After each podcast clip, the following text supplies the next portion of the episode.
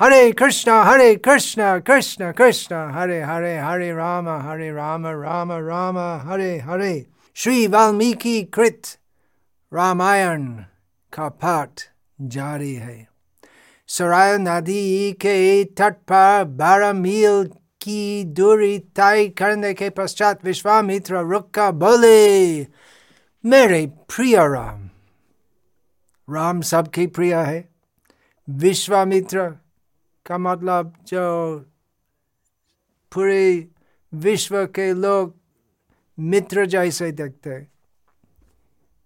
कुछ राक्षस है जो उनका स्वभाव से विश्वामित्र जैसे ऋषि के विरुद्ध है परंतु विश्वामित्र का स्वभाव है सबको हितैषी उनकी प्रवृत्ति वैसी है विशेषकर प्रिय, सुंदर, बालक, राम को स्नेहल करते हैं, विश्वामित्र। और सब सद व्यक्ति राम को स्नेहल करते हैं। मेरे प्रिय राम, शुद्धिकरण के लिए जल से आचमन करो। मैं तुम्हें बल तथा अति बल नामक दो मंत्र सिखाऊँगा। इन मंत्रों को सीखने के पश्चात तुम वृद्धावस्था एवं थकान के प्रभाव से मुक्त हो जाओगे। तथा अतुलनीय बुद्धि और शक्ति प्राप्त करोगे। यद्यपि मुझे ज्ञात है कि ये गुण तुम में पहले से ही विद्यमान है, तथापि तुम्हारे लाभ हेतु तुम्हें ये मंत्र तुम्हें सिखाना चाहता हूँ। तो विश्वामित्र ज्ञात है कि रामचंद्र भगवान है। और रामचंद्र में सब सद्गुण संपन्न है।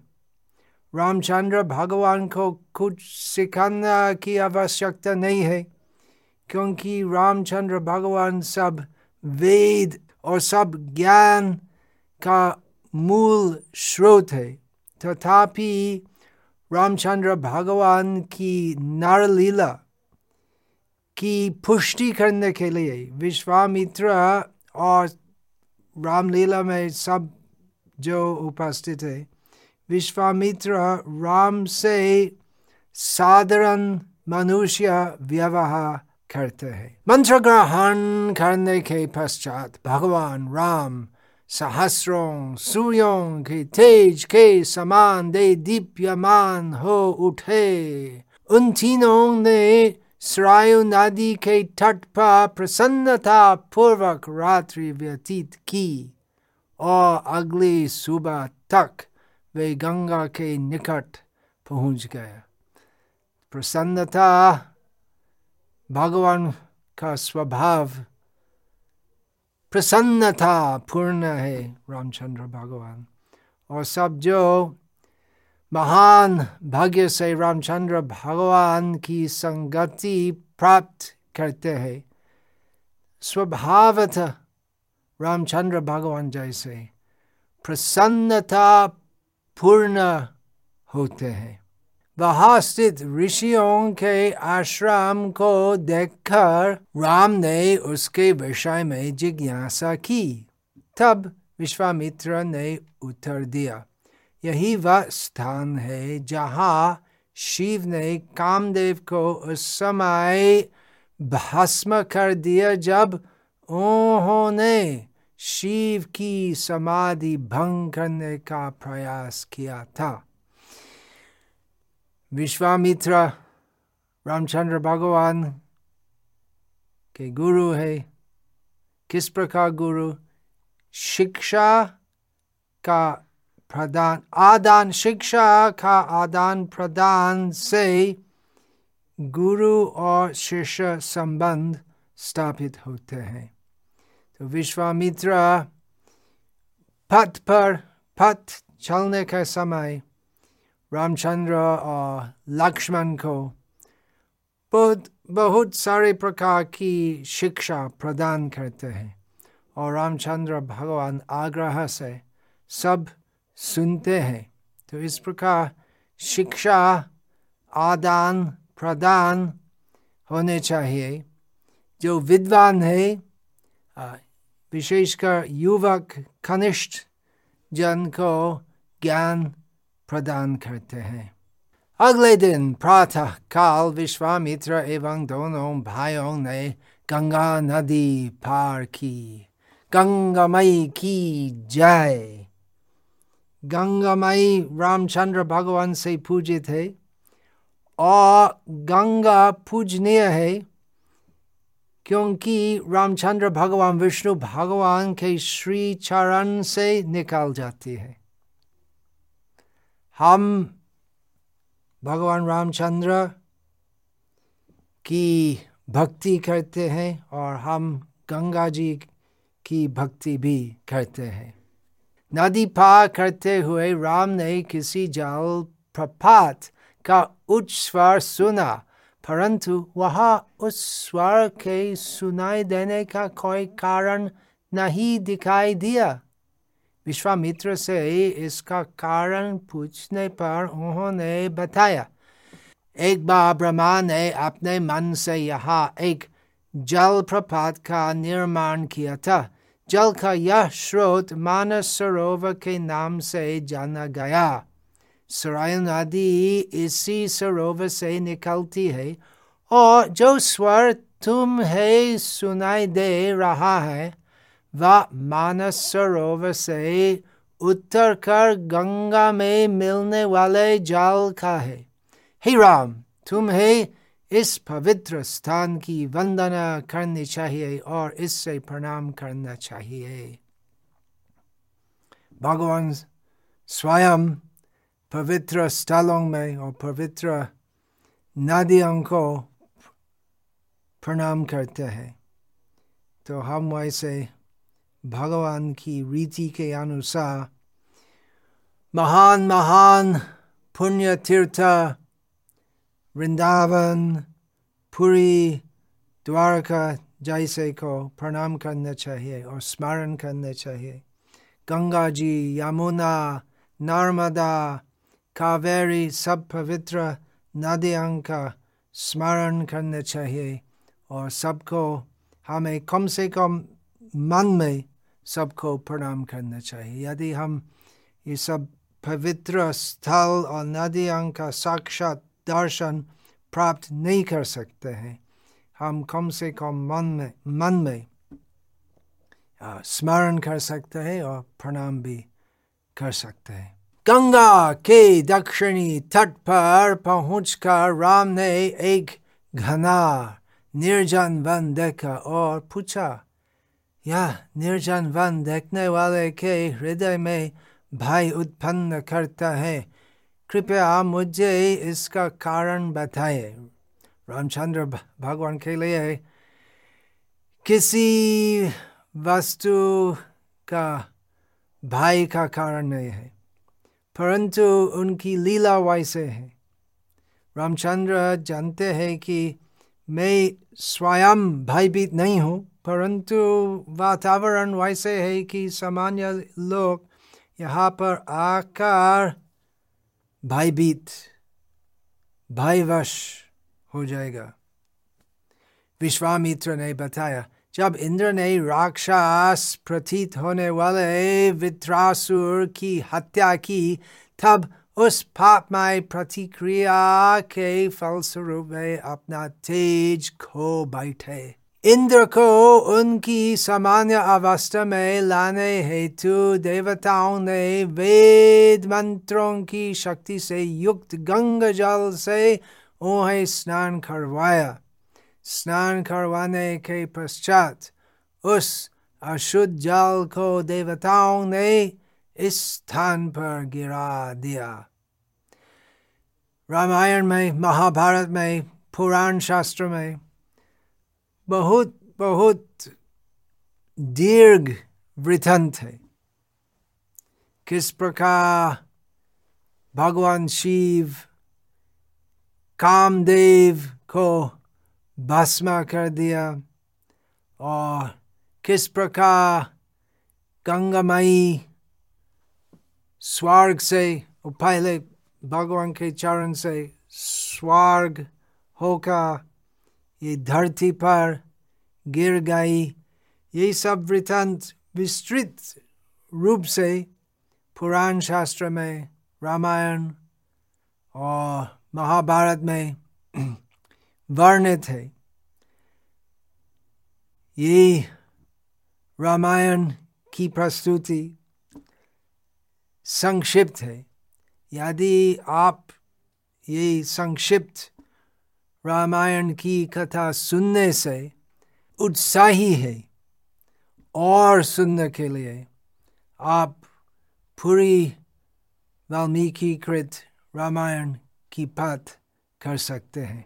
चूँकि इस धरती ने उनकी पापमय प्रतिक्रियाओं को स्वीकार किया था, अतः इंद्र ने यह वरदान दिया कि भविष्य में यह एक वैभावशाली प्रदेश होगा इस प्रकार यहाँ मालद और करुष नामक दो राज्यों की स्थापना हुई तत्पश्चात टाटक नाम की एक दुष्ट राक्षसिनी यहाँ आई और प्रजा को सताने लगी या राक्षसिनी सुंद की पत्नी है और मारीच इसी का पुत्र है, जिसका वध करने के लिए मैं तुम्हें यहाँ लेकर आया हूँ। तो देखिए, विश्व में किस प्रकार भाग्य और दुर्भाग्य दोनों का तरंग होते हैं। तो एक देश पापमय हो गया। इंद्रदेव का पाप ग्रहण करने से, इंद्रदेव का वरदान से वो देश फिर वैभवशाली हो गया। और तत्पश्चात राक्षसिनी ठाठक का दुष्कर्म से वो प्रदेश फिर भाग्यहीन हो गया। इस प्रकार संसार में कभी कभी सुख होते, कभी कभी दुख होते हैं। परम निरंतर सुख केवल रामचंद्र भगवान के चरण में प्राप्त होते हैं। ये रामायण की एक महती शिक्षा है। यहाँ के निवासियों को ठाठक ने इतना उत्पीड़ित किया कि शनाय शनाय यह स्थान निर्जन हो गया मेरे प्रिय राम तुम आज इस राक्षसिनी का वध करके इस देश को उत्पीड़न से मुक्ति दिलवाओ जब तक यह राक्षसिनी जीवित रहेगी कोई भी इस वन में जाने का साहस नहीं कर सकता। भगवान राम ने पूछा, हे ऋषि, यदि उचित हो तो कृपया हमें समझाए कि यह राक्षसिनी इतनी शक्तिशाली कैसे बनी? विश्वामित्र ने बताया, एक बार सुकेतु नामक एक शक्तिशाली यक्ष ने अपनी कठोर तपस्या के फल स्वरूप ब्रह्मा को प्रसन्न किया निसंतान होने के कारण सुकेतु ने पुत्र प्राप्ति की इच्छा प्रकट की। किंतु इसके स्थान पर ब्रह्मा ने उससे एक शक्तिशाली पुत्री का वरदान दिया। इस सुंदर कन्या का नाम ताटक पड़ा और युवा होने पर जम के पुत्र सुंद के साथ उसका विवाह हुआ तत्पश्चात अगस्त्य ऋषि ने सुंद को मृत्यु का शाप दे दिया प्रतिकार करने के प्रयास में ताटक एवं उसका पुत्र मारिच ऋषि की हत्या करने के विचार से उनके पास पहुँचे। किंतु अगस्त्य ने उन्हें माता एवं पुत्र को नर भक्षी राक्षस बन जाने का शाप दे दिया। इस प्रकार सुंदर ताटक एक भयंकर राक्षसिनी बन गई। चूँकि अगस्त्य ऋषि इस क्षेत्र में ध्यान किया करते थे। अतएव ताटक यहाँ विघ्न उत्पन्न करते रहते हैं। विश्वामित्र ने आगे बताया, मेरे प्रिय राम, ऐसा जानो कि ठाठक पूर्णतः दुष्ट है। अतः स्त्री हत्या के संकोच को छोड़ दो। स्मरण करो कि इंद्र ने विरोचन की पुत्री का कैसे वध किया था जब उसने पृथ्वी को नष्ट करने की इच्छा की थी, उसी प्रकार भगवान विष्णु ने भृगु मुनि की पत्नी का वध कर दिया, जब उसने इंद्र की हत्या करनी चाहिए। अतः अपनी व्यग्रता को त्याग कर मेरी आज्ञा का पालन करने हेतु स्वयं को तैयार करो विचित्र है न कि भगवान रामचंद्र असंख्य राक्षस असुर का वध करने के पहले सर्वप्रथम एक राक्षसिनी स्त्री जाति का राक्षस को वध किया भगवान कृष्ण भी असंख्य असुर का वध करने के पहले सर्वप्रथम पुतना राक्षसी का वध किया। यह आज्ञा पाकर श्री राम ने अपना धनुष थाना, उसकी भयंकर ध्वनि से चारों दिशाएँ प्रतिध्वनित हो उठी, जिससे सुनकर सभी जीव भयभीत हो गए। जब भगवान राम के धनुष की ध्वनि ठाठक ने सुनी, तब उससे अत्यंत आश्चर्य हुआ, साथ ही साथ वह अत्यंत क्रोधित हो गई। वह उन्मत होकर इस भयंकर ध्वनि के उद्गम स्थल की ओर तीव्र गति से बढ़ने लगी। जब श्री राम ने उससे आते देखा तब उन्होंने कहा हे लक्ष्मण जरा इस विभत्स और महाकाय राक्षसिनी को देखो या इतनी भयंकर है कि पवित्र हृदय वाले इससे देखते ही अचेत हो जाएँ। तथापि चूँकि यह स्त्री है मैं इसका वध नहीं करूँगा। मैं इसके हाथ, पैर, नाक और कान कट कर छोड़ दूँगा, जिससे यह हानिकार हो जाएगी।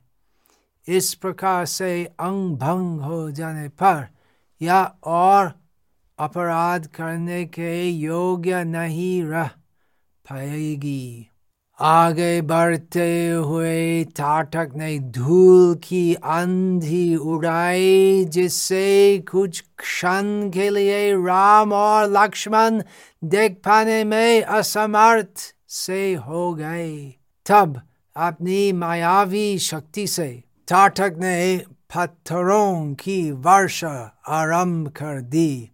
अपनी पूर्व स्थिति में आकर श्री राम ने सारे पत्थरों को नष्ट करके शीघ्र ही ठाठक की बुझाएँ कट दी उसी समय लक्ष्मण ने उसके कान तथा राम के आदेश पर उसकी नक का अग्रभाग भी कट दिया किंतु अपनी मायावी शक्ति का उपयोग कर वह अदृश्य हो गई अदृश्य अवस्था में ही उसने पुनः पत्थरों की वर्षा आरंभ की विश्वामित्र ने अधीरथपूर्वक याचना की हे राम संध्या काल आने ही वाला है और इस समय राक्षसों का पराक्रम अत्यधिक हो जाता है अतः आपने यह दयालु प्रवृत्ति, त्याग कर टाटक का वध कर दो।